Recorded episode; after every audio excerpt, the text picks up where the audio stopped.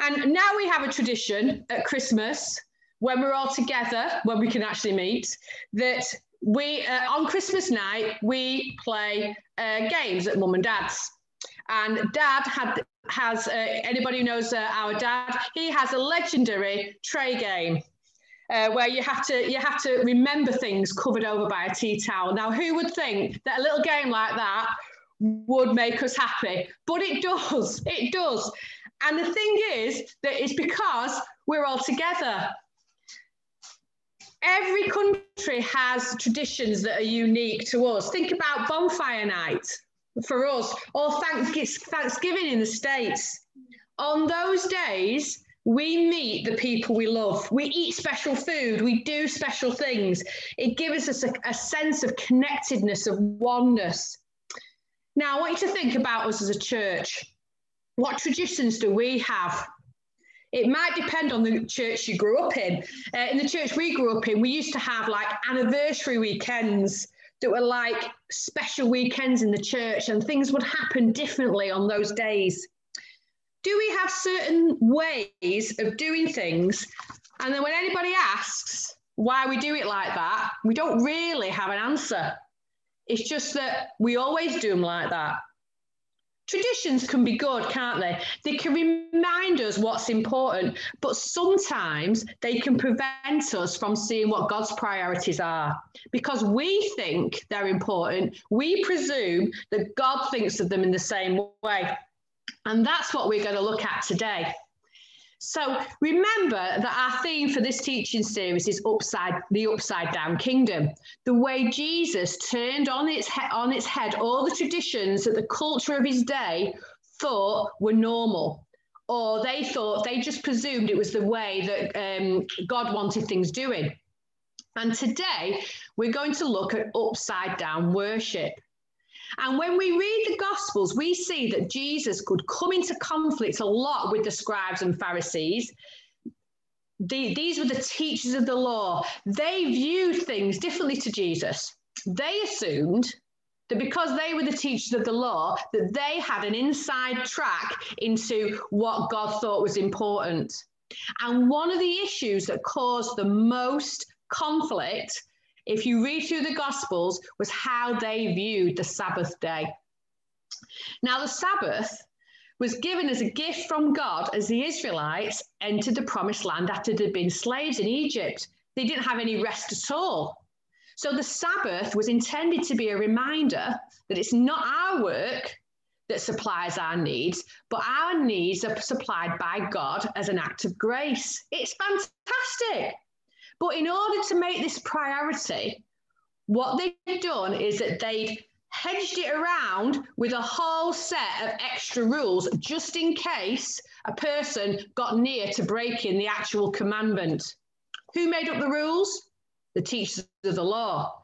Now, we always think of the Pharisees as the bad guys in the Gospels, and often they were. But what started out as an attempt to honor God became a matter of pride for them and judgmentalism against people who they thought were keeping the same commandment as good as them.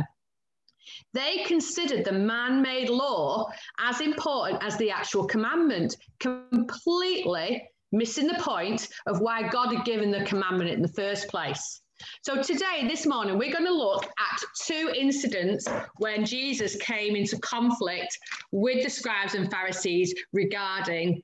Uh, regarding the Sabbath.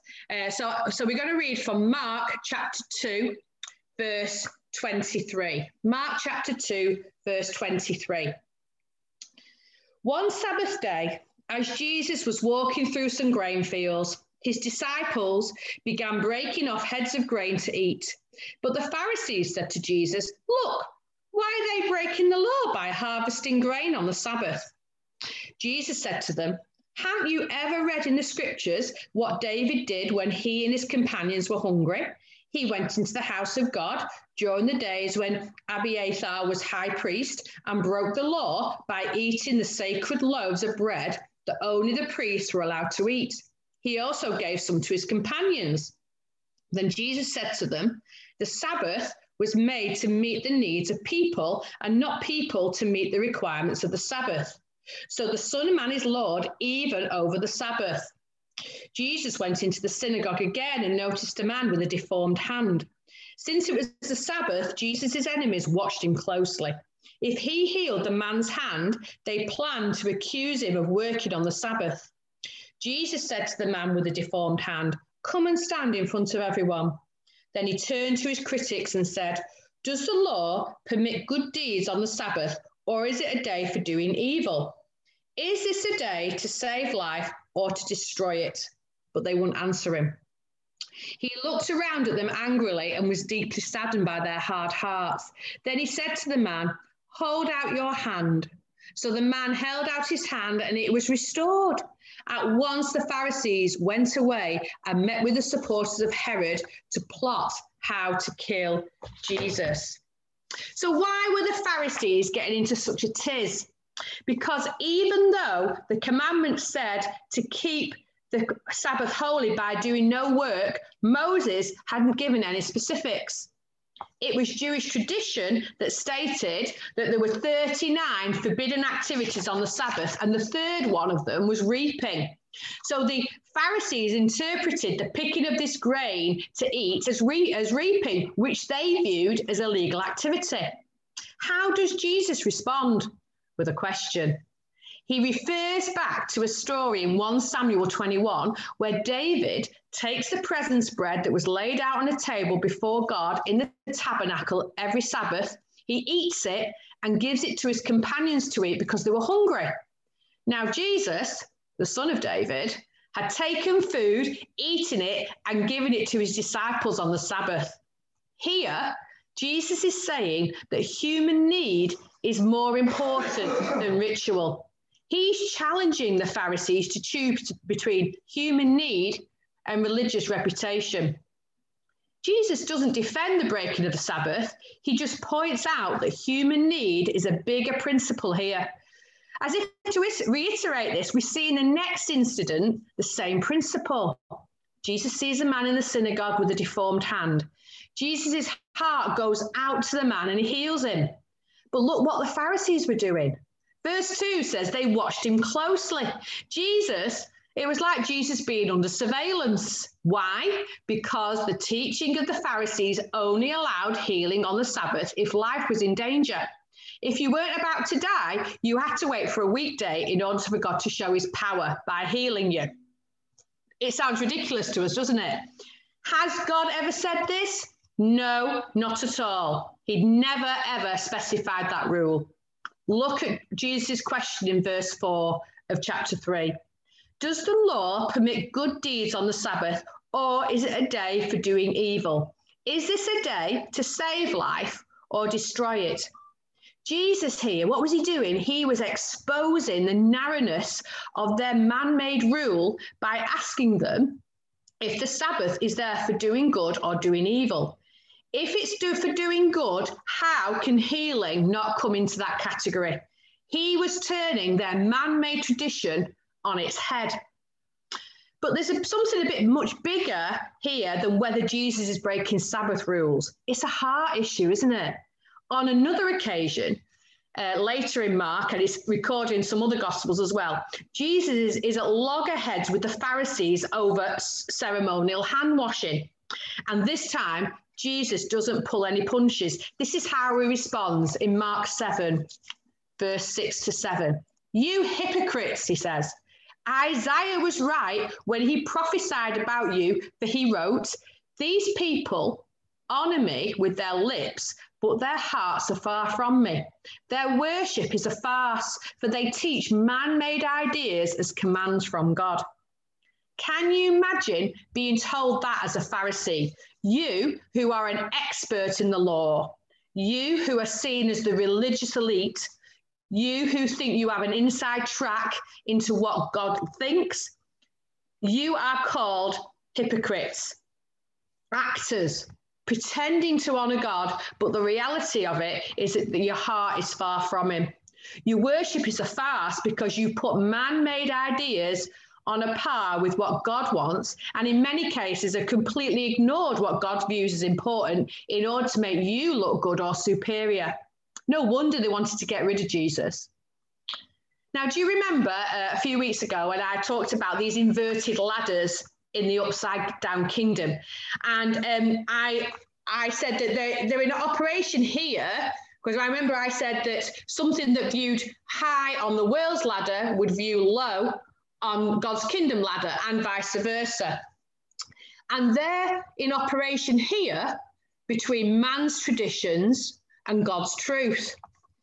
Outward forms of rule keeping keep us in bondage. They tie us up in knots trying to keep them. But inward faith brings liberty for us through God's grace. The world's kingdoms makes much of rules. God's kingdom focuses on guiding principles. The world's kingdom celebrates outward piety, the, the thing of people looking good. God's kingdom tells us that it's all about inward holiness.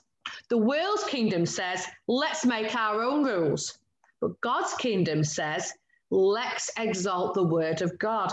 Let's see what his word says on a particular issue. So when we read the accounts of Jesus' interactions with the Pharisee, we're usually thinking, yeah, you tell them, Jesus. But remember, if we're pointing a finger at someone else, there's always three fingers pointing back at us. We can criticize the Pharisees for their attitudes, can't we? But do we do the same? Do we consider our traditions or our take on situations as God's view without actually finding out what God thinks about it through Scripture? Or do we bend scripture to make it fit our view? Are we more concerned about the upholding of our favourite rule than seeking to extend the kingdom of God, to show people's to show God's love to people who might be different to us? What about our worship? Do we think because we prefer one style of worship, then God must prefer that one too? Uh, one summer, uh, I went to Peru as part of an Open Doors team, and um, in, uh, Peruvian Christians had experienced a lot of persecution about 10 years earlier than when I went. And uh, we went to sort of um, to uh, to encourage the Peruvian believers. Now, being in a Peruvian worship service was something else. I don't I don't speak Spanish very well at all, so I didn't really know what was going on. But it was something else. The spirit, the, the Holy Spirit was there. Now on the way home, me and my friend spent a week in uh, in the states in Georgia, staying with a friend of hers. And on the on the Sunday we were there, we went to their church, very very formal, very very different to Peru. And my friend and I were talking afterwards, comparing the two, the, the two services. And what she said really challenged me.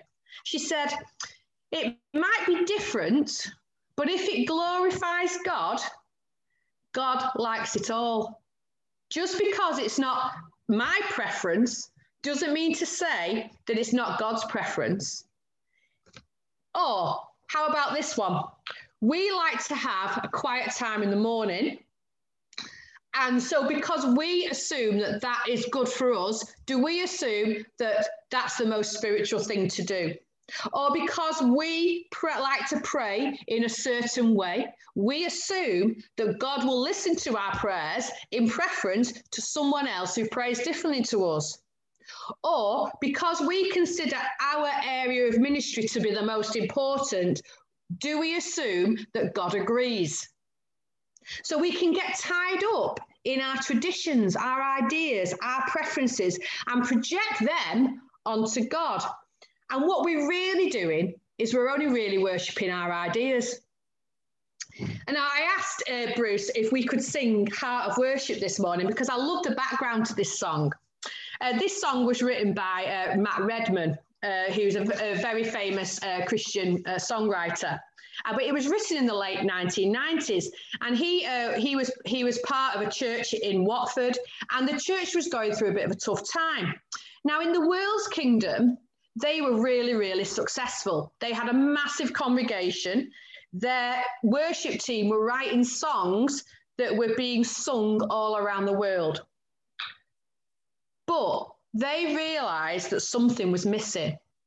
So the pastor, uh, a great guy, he's a great guy called Mike Pilavachi. Uh, Peter, I think you quoted him. Uh, you quoted him yesterday morning um, on the on the uh, Facebook page. Mike Pilavachi asked his congregation, what were they bringing to God in worship? Were they just consumers, or were they really worshiping? So for some weeks, the music faded. No music. They sang unaccompanied. They had times of silence. They prayed together and they rediscovered what worship was really about. It's all about Jesus. And the song, The Heart of Worship, came out of that period of time. It's not our traditions or our good ideas or our man made rules that matter. It's all about Him. Now, please don't misunderstand me. I am not suggesting that we stop worshipping God through a song, not at all. What I'm saying is that we are, reassess what our traditions, our ideas, our priorities are, and bring them in line with God's ideas and His priorities.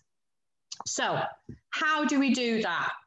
What is upside down worship? How can we make sure Jesus is at the center of our worship? How can we make sure that it's all about Jesus and not about us? The answer, I think, is in Romans 12, verses 1 and 2. I'm sure we know these verses. I'm going to read them in the, uh, the NIV. It says, Therefore, I urge you, brothers and sisters, in view of God's mercy, to offer your bodies as a living sacrifice, holy and pleasing to God this is your true and proper worship. Do not conform to the pattern of this world, but be transformed by the renewing of your mind. Then you'll be able to test and approve what God's will is, his good, pleasing, and perfect will. So remember, if we've got a therefore, we need to know what it's there for. And in Romans uh, 1 to 11, Paul has been explaining to the Roman Christians that we are justified by grace alone, through faith alone, through Christ alone. And now he's urging the Christians in Rome to offer their bodies as living sacrifices. Now, what does this mean? In the uh, English Standard Version, the word offer is, is, is translated as present it, com- it commands a definite commitment. It's a bit like if you are married, it's just like those vows that you said are in during your wedding service. As part of your vow, if you're married this morning, you said that everything that you are and everything that you have is now your husband or your wife's. So, in the context of Romans 12, verse 1, Paul is encouraging the Christians in Rome to give everything that they are and everything that they have to God, to be completely at God's disposal, to be willing to obey Him in every area of our life, giving Him the best of us, not our leftovers. Not out of fear, but out of love. To be a living sacrifice means to daily give our lives as an offering to Him. As the verse says, this is our true and proper worship. True worship stems from acknowledging how, how great God's mercies are towards us, how much we're forgiven, how much we're loved, despite our desire all the time to run our own show, how we want to project our own ideas to God. Now, how do we do this? How do we offer our bodies as living sacrifices? Paul tells us in verse 2. It says, Do not conform to the pattern of this world, but be transformed by the renewing of your mind. Then you'll be able to test and approve what God's will is, his good, pleasing, and perfect will. This is what the Pharisees weren't getting in their desire to keep their man made Sabbath rules. They were keeping the Sabbath rules on the outside when their hearts when their hearts were being disobedient to God on the inside. And they were imposing their superficial holy veneer on others. And Paul is saying that the worldly kingdoms will tell you what to think and how to behave, to conform. Instead of doing that, let God transform your mind. Now, the word he uses for transform is a bit like our word uh, metamorphosis.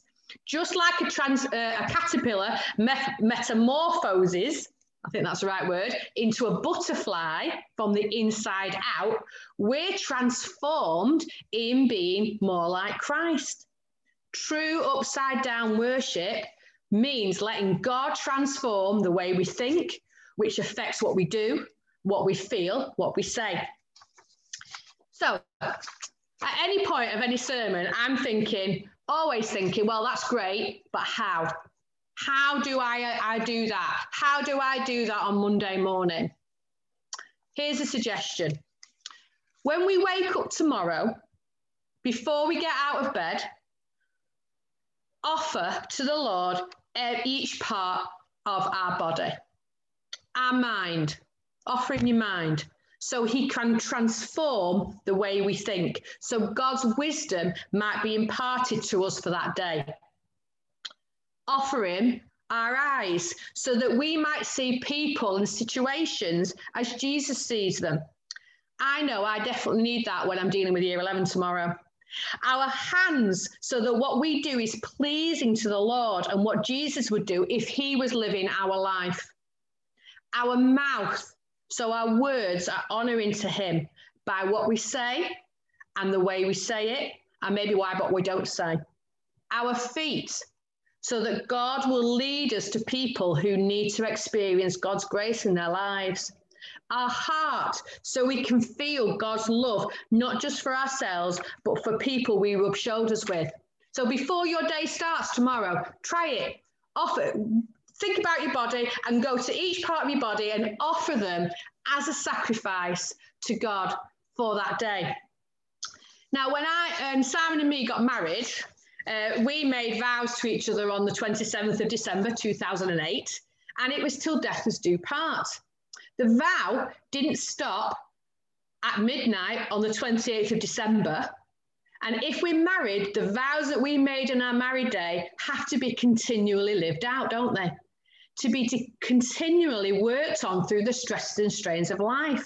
And it's the same with offering our bodies as living sacrifices. It has to be done on a day to day basis.